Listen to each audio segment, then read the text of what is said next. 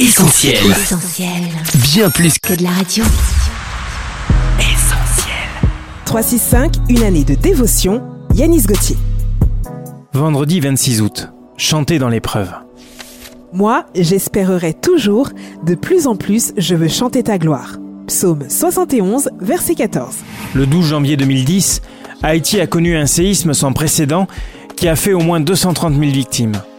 Les journaux télévisés ont passé en boucle des images très fortes, imprégnées de tristesse et de désolation.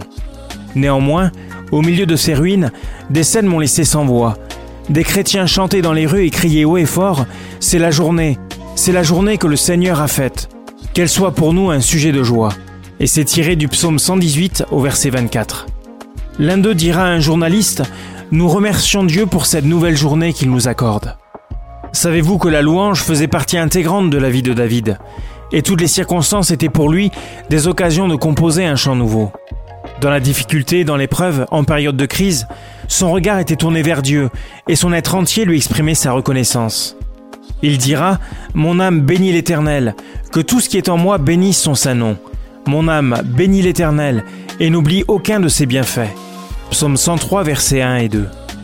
Avez-vous pour habitude d'adresser des louanges à Dieu en tout temps Ou vous faut-il des circonstances favorables pour lui apporter votre reconnaissance Vous réjouir quand les choses ne fonctionnent pas comme vous l'auriez souhaité exige que votre regard se porte sur Dieu. Le simple souvenir des interventions divines et des moments merveilleux que vous avez expérimentés avec lui vous permettra de lui apporter la louange qui lui est due. Cette méditation quotidienne est extraite du livre 365 de Yanis Gauthier. Retrouvez 365 et d'autres ouvrages sur le site yanisgauthier.fr. Ce programme est également disponible en podcast sur essentielradio.com et sur toutes les plateformes légales. On retrouve, tous nos programmes sur essentielradio.com.